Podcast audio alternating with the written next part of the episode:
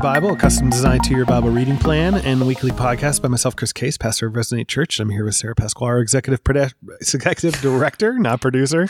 Uh, oh, all these recordings, man, just Hey throw me off. everybody. um, and uh, glad you're with us as we continue once again through Numbers and Acts. Uh, we got another week of that and another week after this, and we will keep going through uh, these books and uh, seeing what's great is that they're both sort of narrative. So there's some movement, there's some stories that happen one after the other, which uh, sometimes are are easier to read that way. Um, it doesn't make interpreting them any easier, but uh, it it reads sometimes a little lighter than. Some other sections of scripture may, and so yeah, I, there's this for me, just the way I'm wired. There's this like thrill. There kind of feels like a treasure hunt in discovering and trying to understand God and His character. And sometimes, um, especially when studying the Old Testament right now, it's sometimes it's a lot of work, and so there's a thrill to it. But it also kind of makes me have to confront things about God that I don't quite understand and that don't quite seem to line up with his character. And there are other times it's really easy, but I feel like that's kind of been my journey through numbers. And I had to ask some harder questions this week. And, and I think that gets into some of the genre conversations of like you read things about God, you're like, all right, that doesn't line up with this thing over here. And and when we read like an epistle, it feels a little more like systematic theology sometimes. Yeah. You, you have these like direct statements of the the descriptors or attributes of God in those texts.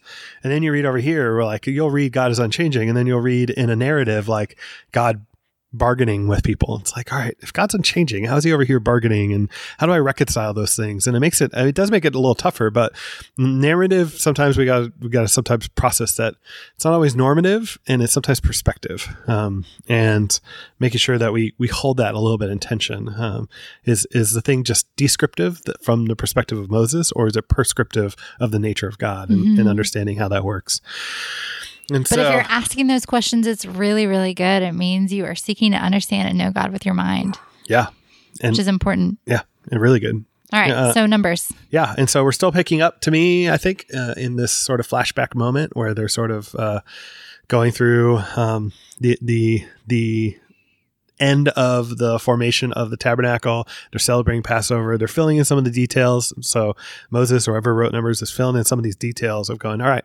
And they celebrated Passover, but there were some questions about that. Like, okay, if we're unclean, can we celebrate Passover? And they're like, well, you can wait a month, but there's still provision. Everyone should Yeah. pa- celebrate Passover. It is the most momentous day. It is Independence Day for for these people, and so um, they, they God seems to make sure, like, all right, there's always going to be a way for you to celebrate this Right. day. Yeah, it's a provision and, and a way for every single person to stop and recall and remember what God has done for them in delivering them from slavery. Yep. And, and even non-Israelites can celebrate with them, and so that's that's good news. This is trying to seek to bless the nations uh, in God's instructions to them. Whether they do, that's another story, but uh, the provision's there. Yeah. And then a, a repeat of hey, the cloud, uh, it's it's it's coming on the tabernacle, but it will be the thing that leads us. It is sort of like our spiritual GPS, uh, and uh, God will lead them around uh, to where they need to go, and they just need to follow. Um, and, and so that cloud's going to set off in a moment, and so I think this is just a reminder of of that cloud. Yeah, and I think it may be easy to read this and be like, man, if I had a cloud and a fire to follow, literally, it'd be so easy for me to follow and obey God. But it's, I mean, Israel wasn't any more faithful than I am. And also remember that that spirit, that presence of God, if you're a Christian, is dwelling within you. And so you may be led and guided not with your visual sight always, but God can lead and guide you through his spirit that's dwelling within you. Yeah. And so uh, Moses has to make these trumpets and he designs them. And uh, my, my imagery immediately goes to like this sort of like Captain Von Trapp whistle blowing, where it's like he's got these unique whistles that each do different things and signal different children. But um, God has these sort of horns and they blow and they mean different things depending on how they're blown. And um, yeah. Yeah, so Israel would speak to God and be like, "Help us defeat or win this battle in military," or like almost kind of like a prayer. And other times it would just God communicating to Israel that He is with them, His presence Yeah. Is there. It's great. And then they their bags are packed, they're ready to go. So let's go. And they're starting their journey. The cloud's ready to lead them, uh, and they head out in a pretty planned, orderly fashion. They sort of march out of town, and then we get this random little dialogue about this guy named Hobab, uh, who is like, "Hey, um, I think I'm going home. And Moses is like, no, we kind of need you. Like you're, you're good at setting up tents and knowing where to camp in the wilderness. Um, but if you're to go, may God bless you. And then it sort of seems like Hobab's like, okay, fine, I'll stay. I'll stay. Um, and so I, I think we'll pick up on the Hobab story later. I think it's told here to sort of go, hey, like, remember Hobab because we're gonna we're gonna pick yeah, up his, his descendants, descendants. become the Kenites, which will show up in Judges and some other parts Yeah. as we continue to read. But yeah, and so it just to me it feels like a slightly out of place story since there's no real accusation. Moses is the one who initiated the conversation, but um, but I think it'll play out later. Yeah, and I kind of think of of Israel as like you know if you're about to go on like a backpacking trip or like even like a long hike or something, you have all your stuff, you're ready to go, you're excited, and you're moving along and you're trucking along, you feel good, and then like somehow like you st- maybe start to get a little bit tired. Yeah. and it's not as easy as it was. You lose momentum. And and the Israelites start complaining. And and hear me, I'm not defending the Israelites complain, but um, if you've seen the places where they are wandering, um, it is rough terrain. It is not pleasant, and um, it's not glamorous. It would have been very hard uh, for them, I think, uh, physically. Um, uh, but at the same time, God's with them, and they probably should not do what they did. God responds with fire. Moses prays, but then they start complaining about food and and and wanting the meals that they used to have uh, back uh, back in Egypt, and it's it's a struggle, and and it's it's stuff that Moses and God are sort of like, oh, come on, uh, like Moses eventually is like, uh, I can't I can't deal with these people, like just kill me. At this point, he just has given up, uh, sort of dealing with the Israelites at this point. Yeah, I, I think for Israel to follow God to the promised land, it's not easy. It's hard. They have been, by God, delivered from slavery. They've been given his law. Uh, and shortly into their journey into the desert, they suddenly start to believe that everything God has given them, that at one point was enough, is no longer enough. And how often do we find ourselves doing the same thing, complaining about God's provision? Maybe you're praying so hard for a job and you get it. And then a few months into it, you're like, actually, this job isn't super great. Or like, I actually need more money than I thought I would. Or all you want in your whole life is a spouse. You pray for it, you get it. And then suddenly you're unhappy. So, and I, I mean, there's a tension there to walk, but just understand that this is something we all do. At one point, something that we may have attributed to God's provision, we suddenly consider to be a hardship. Yeah. And and they have the essential things they need. Like they've got food every day. They've got their clothes that are not wearing out. They, they can strike rocks and water can show up. Um, They're given victory when there's been people that have attacked them. And so, like, all the things have, have been given to them. And at some point, it's like, all right, like, wh- they're, they're trying to find other things to complain about. There's always something to complain about. And instead of being thankful for the things they have, they're like, well, what about meat? We're tired of eating these little bread cake things every day and we just want some meat. Can you give us some meat, God? Um, and, and God being like, I just gave you everything you could possibly need, and yet you're still here complaining and wanting more. And so- Yeah, and I think with their with their asking for meat, I, don't know. I mean, maybe this is speculation, but it seems to me it's more how they asked for it rather than the fact that they asked for it. They wanted God to serve them. They didn't want to serve God, and they requested it or kind of demanded it from a place of complaint and hardship, which Yeah. to me is a warning of not necessarily what I pray for, but how I pray for it Yeah. and how I approach God. And, and there's a recurring theme in their complaints around like, ah, we had it better back there, and back when it wasn't with Yahweh. And so uh, that I think was probably the greatest offense to Yahweh to be like, Oh, no, that, that's not true. Um, and so uh, that's that's why I think there's some stirring of anger in Yahweh in some of these responses. Um, and so um, there's eventually a sort of a, a solution to all this grumbling, and God uh, God has Moses appoint these seventy basically spirit empowered middle management for his for his team. Uh, they're they're filled with the spirit and um, and start prophesying and other things. But God tells them, "Sure, if you want meat, I'm going to give you meat, but I'm going to give you so much neat meat, you're going to be sick of it." Um, so he says yes, but he, it's almost. Uh, I was thinking of. Uh, uh, Bruce Almighty when uh, he decides to answer prayers by saying yes to all, and it causes all sorts of havoc after that. It's like, all right, well, it, I'm going to give you what you want here, but it's not going to, you're not going to be happy about it.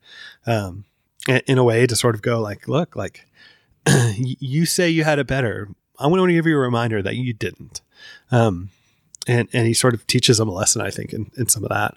Um, Yeah, I think uh, the lesson maybe for us here is to be cautious in in us thinking we know what is best for us. Right. And there's a difference between going like, God, I would like this, but really I want what you think is best for me versus God, this is the best for me no matter what. Um, and eventually, like I have a friend who, you know, really wanted to go to a certain private college and like convinced her dad to co-sign on a loan with her. And, um, and he was like, I don't think this is a good idea, but insisted on it. And she had kind of like regretted that decision for a long, long time after that. Her dad knew it was best, but but he let her have what she wanted, and she kind of had to learn that the hard way.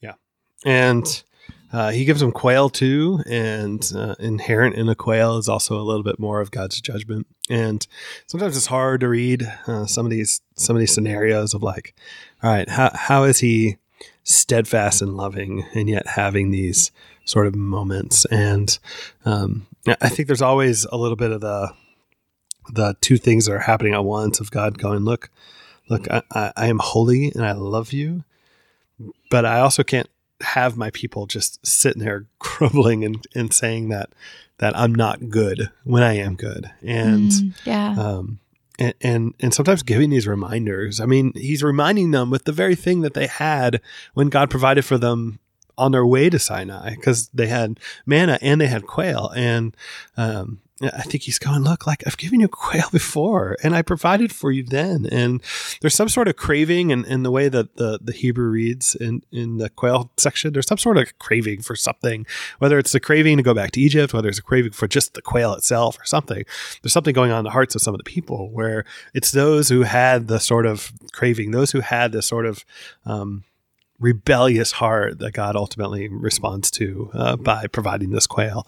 Um, and so it's it's a right response to whatever's happening. It's not it's not a punishment for everybody in in Israel here, uh, but um, it, it definitely walks that tension of being like, I don't love the story, but I get it.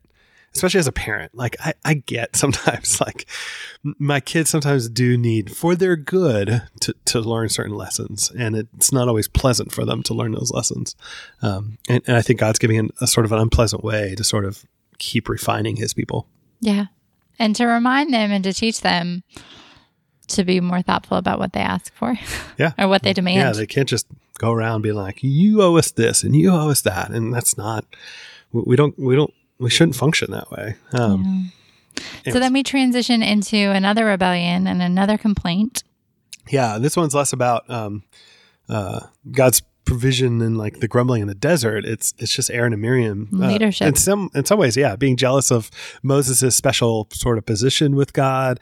Um, they're complaining about his wife, and there's all sorts of like what reasons why that that could be. Whether Moses is in polygamy, Moses has married an outsider. Who, who knows? So they have some problem with Moses, his wife, and um, and complain. And Yahweh sort of has its little powwow with the three of them, um, and and God sort of just simply says, "Look, I." I talk to Moses face to face, and that's the arrangement Moses and I have. I give others visions and dreams, and that's how it is. And um, and for every reason, Miriam is the one who gets sick from uh, the response here. Mhm. Yeah. Um, and and maybe it's because Aaron's a priest and he having especially the high priest like the idea of him being inflicted with the skin disease and all that would be problematic or who knows why it's just Miriam but um but it's also an uncleansing thing. Like she has to go outside the camp she comes back she's restored everything's good after that. But um there is a response once again to the sort of like god you're not being fair uh, kind of complaint. Yeah, I think when we look here at the big picture, we see we kind of we see Miriam and Aaron are trying to enforce or get gain some kind of control over God or manipulate God. Um, they're trying to justify themselves before God and earn some sort of position with God that God has not given them. And so contrast that behavior with the meekness of Moses. It's really different. So God is not one who can be controlled or manipulated really into doing what we want him to do. And so I think their real complaint really probably had nothing to do with Moses' wife, um, but with who God was speaking through. They wanted the power and influence of God speaking through them and weren't cool with it just being Moses. Yeah. And there's also an interesting way that Moses will haggle with God and Miriam and Aaron had Mm. with God because Miriam and Aaron aren't like, hey, God, you told us that this would be true and you haven't lived up to your end of the bargain. When Moses will play that card against God, being like, look, Moses, I'm pointing back to your promises and your character to try to to try Right. to get an answer. And Miriam and Aaron are like, we just don't like it. Yeah. and um and, and that's a very different approach to me of how to talk through with God of being like, look, God, you said you were good and you aren't being good. Like that is a proper approach to God of like, help me understand that or or God, can you show favor versus like, God, I want this. Right. And Miriam and, and Aaron were speaking against Moses. So they were probably like kind of gossiping and complaining about him to others as well. Yeah. All right. So, so- we move past that. Yeah, we're starting to get towards Canaan. and Canaan. um, Moses sends out some scouts. There's 12 of them, uh, including two standouts in Joshua and Caleb, who will continue to be a part of the storyline. Yeah, something cool is okay. So we learned that Hoshea is Joshua, and Hoshea means he saves, and he's renamed Joshua, which means Yahweh saves. Yeah. And they scout out the land. Uh, they report uh, about Canaan. So they, they scout it out for 40 days, a good old perfect number in scripture. uh, they come back and uh, they say, look, like the land's great. Like it's what we expect. Uh, but there's a problem. And there's some people there, and they are like giants, and they would destroy us. And they seem pretty happy to stay there. I don't know if we're going to be able to do this. And Caleb, one of the spies, is like, "No, no, no, we we got this. We we we we we think we're going to be good." And the rest of the spies seem to disagree uh, with that. Yeah, they're so- afraid. They don't trust God. I, I don't, I mean, I don't exactly understand this. I'm sure there's things at play that I don't quite get, but like they've seen God have power over life and death. They've seen his cloud and his fire. They know he dwells with them. They know he controls nature. Why don't they believe? Yeah. But we also maybe sometimes will walk forward in faith, but only if we have that 401k still or, you know, some other kind of backup op- option, Yeah. Like a strong army. And God had said, "I'm going to drive out these people," and so maybe there's confusion of like, why, why are they still there? And I don't. They're they're way more in number than we can. We counted our whole army, and this isn't going to cut it. And so, um, yeah, and and so there's definitely sort of fear in that moment.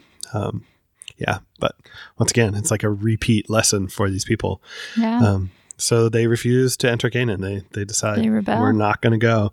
Um, and uh, and Moses and the leadership here, Moses, Joshua, Aaron, and Caleb, uh, are are pretty devastated about it all and tear their clothes. They they beg for the people not to test God.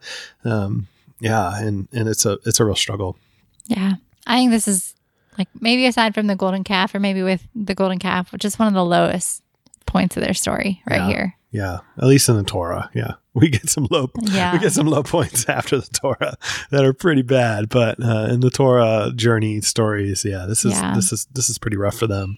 They they have been delivered from slavery. They have been provided for. They have been saved and they want to go back to Egypt. They want to go back to enslavement. Yeah, and yeah, that, I don't know how where they're at, where they can get into that mindset. But Yeah. I, I guess we do that spiritually plenty, where sometimes being enslaved by sin, sometimes Yeah, more like, comfortable. This is too hard. This self control required to fight this sin is too hard. I'm just going to go back to it or Yeah. I'm going to justify it. yeah. And then so- uh, God is like, well, okay, I'm over this. Let's get rid of him, Moses, and I'll make you a great nation. Yeah, and, and so the the condemnation is that everybody basically like twenty and over will not get to step foot in the promised land, other than Joshua and Caleb, and uh, everybody else younger will will get to. So that the, the children of these people will will get to inherit the land. Um, and so, and the ten spies are basically the first ones to go. and so Israel doesn't like that response. Um, they're like, no, no, no, no, no, no, no. We'll we'll we'll fix this, and we'll we'll go take the land now. Like they, they're trying now to sort of, I feel like, make up for the fact that they screwed up, and they and they don't want to not enter the land, and so they're like, well, fine, we'll go, and they try to do it themselves, and they are destroyed by the Amalekites and Canaanites. It's not a, it's not even close. Um, yeah, Yeah, and I also kind of think like, did they really want to glorify God in their obedience here, or did they just want to avoid dying in the desert? Yeah. Were they trying to get out of their consequence? I don't know that there was any more desire to bring glory to God or serve God than when they were planning to return to Egypt, even if the action was there. But I think one of our lessons here for us is that delayed obedience is disobedience. yeah, Yeah, and I think they want God's blessings without God. Yeah. which is pretty common for all of us. And so, um, yeah, they're like, all right, Mhm. we want that land and stuff. And like, God, if you come with us, great. If you don't come with us, we'll we'll we'll destroy it. We'll we'll try to destroy them anyways and settle down. And so uh, anything's better than being out here in the wilderness. But yeah, it does not work. And then sort of uh, we get sort of a, a shift towards laws about offerings and sins and Sabbaths and um, and I think I think it's just a shift here of going okay like all right you twenty and olders you're not going to get the land but like let's let's reiterate for at least for the you that are younger um, here's what we need to, to, to see and and there's grain offerings there's some shifts in in a few of the things um, which is something wrong with that God can define what he gets to define Yeah, there's hope here. When God says, when you come into the land you are inhabit, Yeah. are to inhabit, God's like, okay, let's start again where we were and keep moving forward. Yeah. I'm still your God. You're still my people. hey you teenagers pay attention um, Mhm.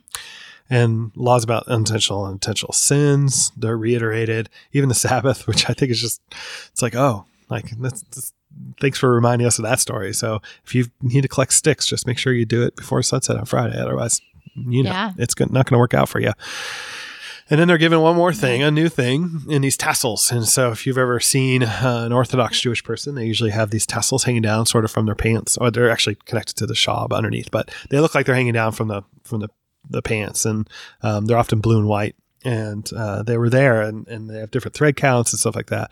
They're there to sort of be this reminder of the law. And so, um, I think God's like, look, you keep forgetting this law. I'm going to give you one more thing to remind you of it.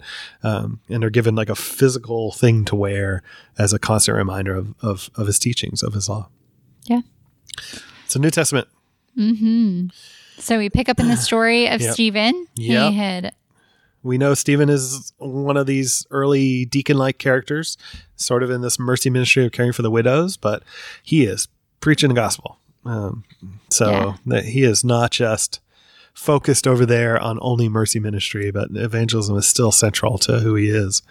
Um, Yeah, so much like- wisdom they can't even deal with him. the lunch lady is still the evangelist, you know? Yeah, just such a good lesson. And yeah, as Sarah brought it up a second ago of like the, the first apostle or first person we see killed is not one of the apostles. It's not one of the formal tr- like leadership structure in, in many ways. And it's it's it's not one of the Jesus's inner 12. And and I think that's a really good lesson that the the layperson is is the first martyr in scripture and um and for for all of us I should say us, I guess, because it's not my role but Yeah. as a layperson. But um, for for all the lay people, like the, the the role of ministry, the role of going and preaching gospel and doing the works like that, i- the role of of the layperson as much as it's also the role of the leadership.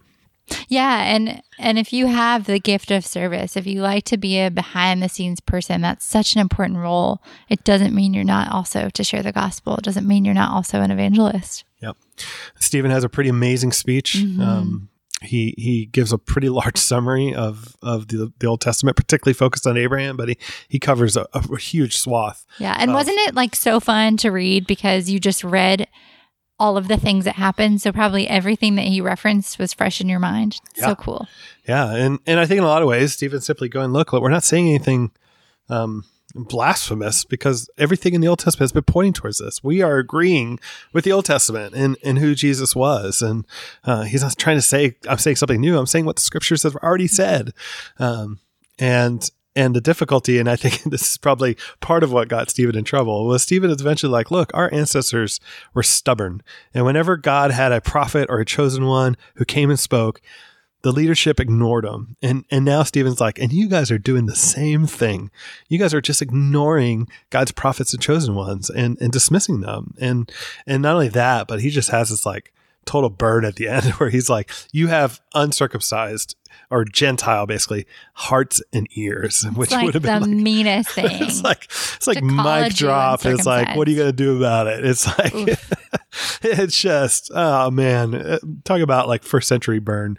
Um, and and then he just sort of ends his speech there, Yeah. and and then we find out that they're enraged. and yeah, of course. surprised. Jesus sort of sees has a sort of vision of Jesus, Son of Man, and they're like, "All right, we're done with this guy," uh, and and they kill him. Uh, Yeah. they they stone him, which would not be a very pleasant way to go. And Stephen's last prayer is in facing an unfair and unjust death is that they will be forgiven. So, how often, when we are in the midst of unjust circumstances, are we praying for their forgiveness?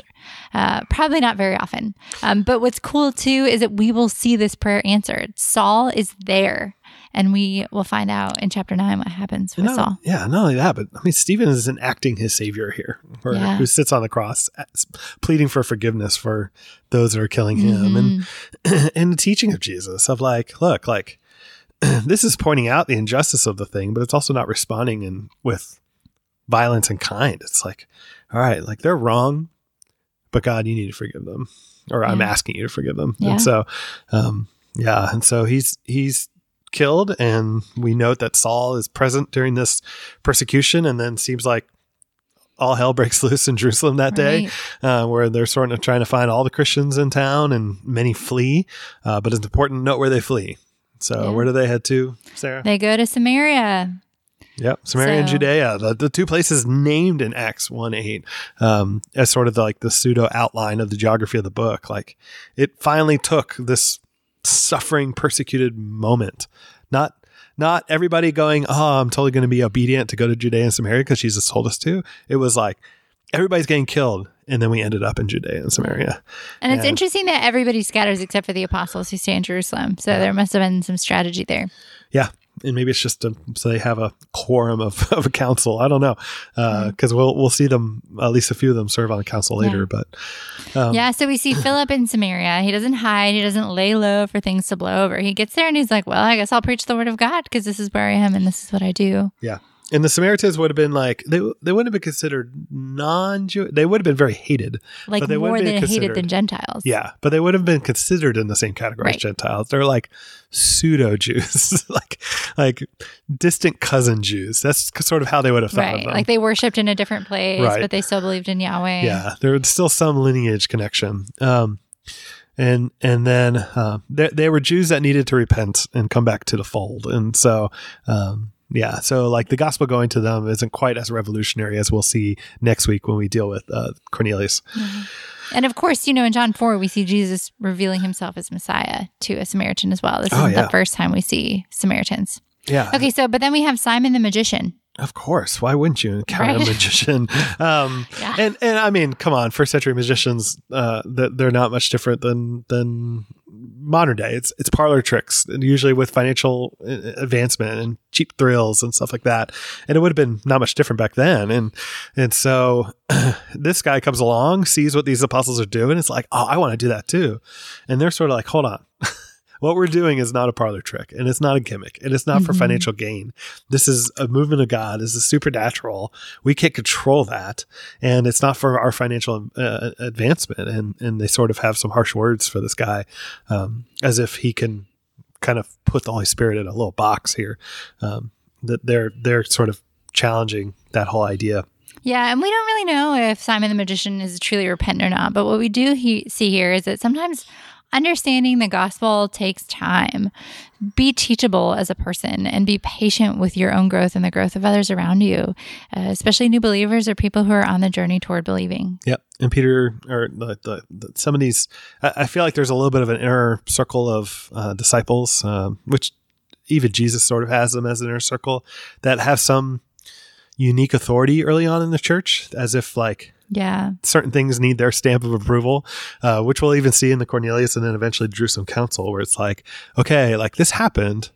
What do you guys think? And um, there's sort of this weird stamp of approval uh, kind of moment. And so this seems to happen here in this story too. Which is why, yeah, there's a difference between the time that the Holy Spirit is received versus them Right. Repenting. It was like the, the Holy Spirit working alongside this authority, or at least what people probably viewed as authority. That probably was why it happened that way. Right. And then we get the Ethiopian official or this treasurer, or this representative of the queen. Um, so if he's making the journey to Jerusalem um, at this point in time, he he.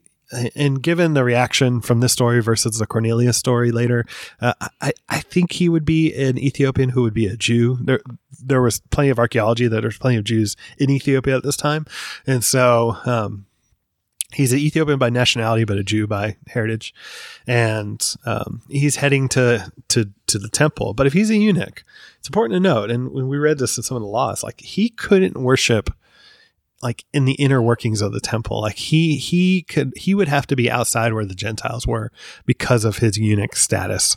And so he was never really allowed on sort of the inside of the worship circles. And so um and and he's sitting here and he's reading um Isaiah. And it's important to note the text here because uh, Isaiah 52, uh, where it starts, or Isaiah 53, um, Isaiah 53, where it starts, is um, a, a, suffering servant passage. This is a passage that's absolutely about Jesus as the suffering servant Messiah, and and he reads it and it gets quoted in that text, which is great. And and Philip's like, yes, this is this is about Jesus, and the text absolutely is about mm-hmm. Jesus.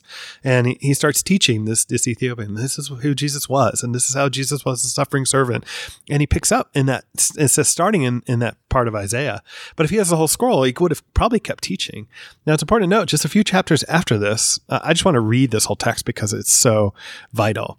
Um, it says, This is what the Lord said maintain justice and do what's right, for my salvation is close at hand, and my righteousness will soon be revealed. So this is sort of the, the kingdom that's coming now.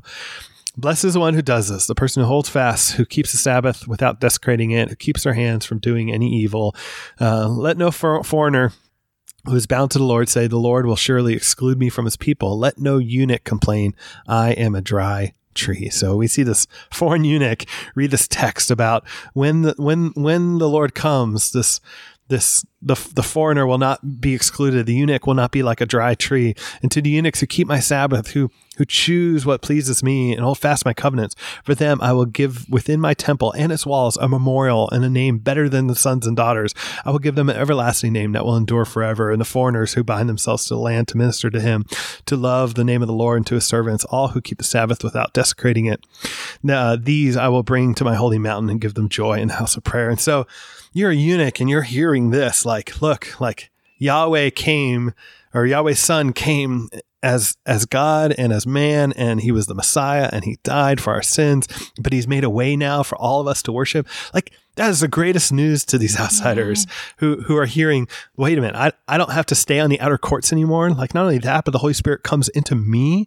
Like that is revolutionary um, and and gracious and invitive uh, for for these for this eunuch to go wow that's that's an amazing truth. And, and, so yeah that's why he's like let's let's go get baptized right now. Like let's yeah. go do this. And so um, yeah it's it's such a it's such a beautiful passage I think to, to that I would assume that any person that, that would have been an Israelite memorizing Isaiah would be like, mm-hmm. oh, like that comes right before that beautiful section. Yeah. And, and again, a reminder for us this is why the Old Testament matters because it points us to the gospel and it gives us greater understanding of Jesus Christ and who he is and, and who God is. Yep. All right. We got a couple Psalms uh, to, to walk through. Psalm 106. Um, yeah, this is this is a fascinating psalm to me because it starts out like praise God, and then basically the rest of the psalm is just this list of all of the mistakes and ways that Israel messed up, and then at the end it's like, but God, your love is steadfast; His steadfast love endures forever. Yeah, it's it's interesting that um, the things that Israel grumbles about, it's never God's response to their sins. Um, they they respond sometimes to like God's provision or or mm. their feeling of a lack thereof. But whenever God actually enacts justice, uh, they don't sit there and be like, "That wasn't fair." They they sort of go, "Yeah, we messed up." And and you read through the Psalms and they're like, "Oh yeah, we messed up pretty bad." And yet you were faithful, and yeah, you were just to respond to us, but yet you were still faithful. You didn't forget us. Uh, you may have had to deal with us harshly, but you never forgot us. Yeah. Um, and and I think Psalms like this are just a reminder of that fact. Yeah. And then Psalm 99. God is just pursuing a relationship with his yeah. people continually. He listens to his the, his people's prayers, uh, but he still rules. He's mm-hmm. he's the authority. And then Psalm 90. Yeah, so this is probably the oldest psalm that we have because it was written by Moses. We don't know that for sure, but we can guess. And I this is so fun to read since we know so much about Moses right now and we're so invested into him and into his story. Uh, we get an extended picture into his heart and his relationship with God. And I think he's got a great perspective here. He understands the eternality, the permanence of God and how quick our lives are, how short our lives are. He submits to God within it and still believes satisfaction is in the steadfast love of God. Yeah and he's pleading for God too, like don't don't forget us, don't don't turn away. Yeah, yeah. So, all right, uh, next week Yeah. So in numbers, I would say just kind of hang in there. Keep paying attention to what's going on. These are some crazy stories, but what is the big picture? What are they pointing to? Um, and how are they showing us continually God's steadfast love and patience with his people? And in the New Testament, just check out Acts 1 8 before you keep going through Acts. See how God is fulfilling this promise to go to Jerusalem, Judea, Samaria, and the ends of the earth. Yeah. And then, uh, yeah, for me, uh, we encounter in the next reading the story of this like snake that's on a pole and, and it's a, it's a little bit of a weird story you're like oh that seems interesting but jesus will take it in john 3 uh, right around john 3 just before john 3.16 the, the passage that many of us can quote off the, the, the top of our heads but um, Jesus very much makes that story about him. And so um, think about that and maybe reference John 3, maybe maybe read the beginning of that chapter to, to think through, okay, like what does this story have to do with Jesus? And because um, Jesus makes that one very clear out of all the stories and numbers um, that, that that story ties into who he is and what he's going to do. Uh, and then uh, for the New Testament, yeah, we're, we're about to encounter a pretty big shift in um, in the storyline. And so I, I hope we experience or like as we're reading it just how big of a shift that was. Like we've been reading the old testament and and the uniqueness of the jewish people and yahweh as their god and them as their people. And and everything we've encountered in the gospel has still been it's had these hints at, at the global scope to it, but it has still been very Jewish. And, and Acts has still been very Jewish up to this moment, but it is about to like blow open. And so I hope as we're sort of reading that, the the the uniqueness of of the gospel or the Holy Spirit coming upon these Gentiles in the storyline and and capture just how mind blowing it would have been for mm-hmm. a first century Jew to like be like, oh, like this is something new and different. Yeah. So that's it. Uh, thanks for journeying with us in this, and uh, we look to forward to next week. Thanks, y'all. Bye, everybody.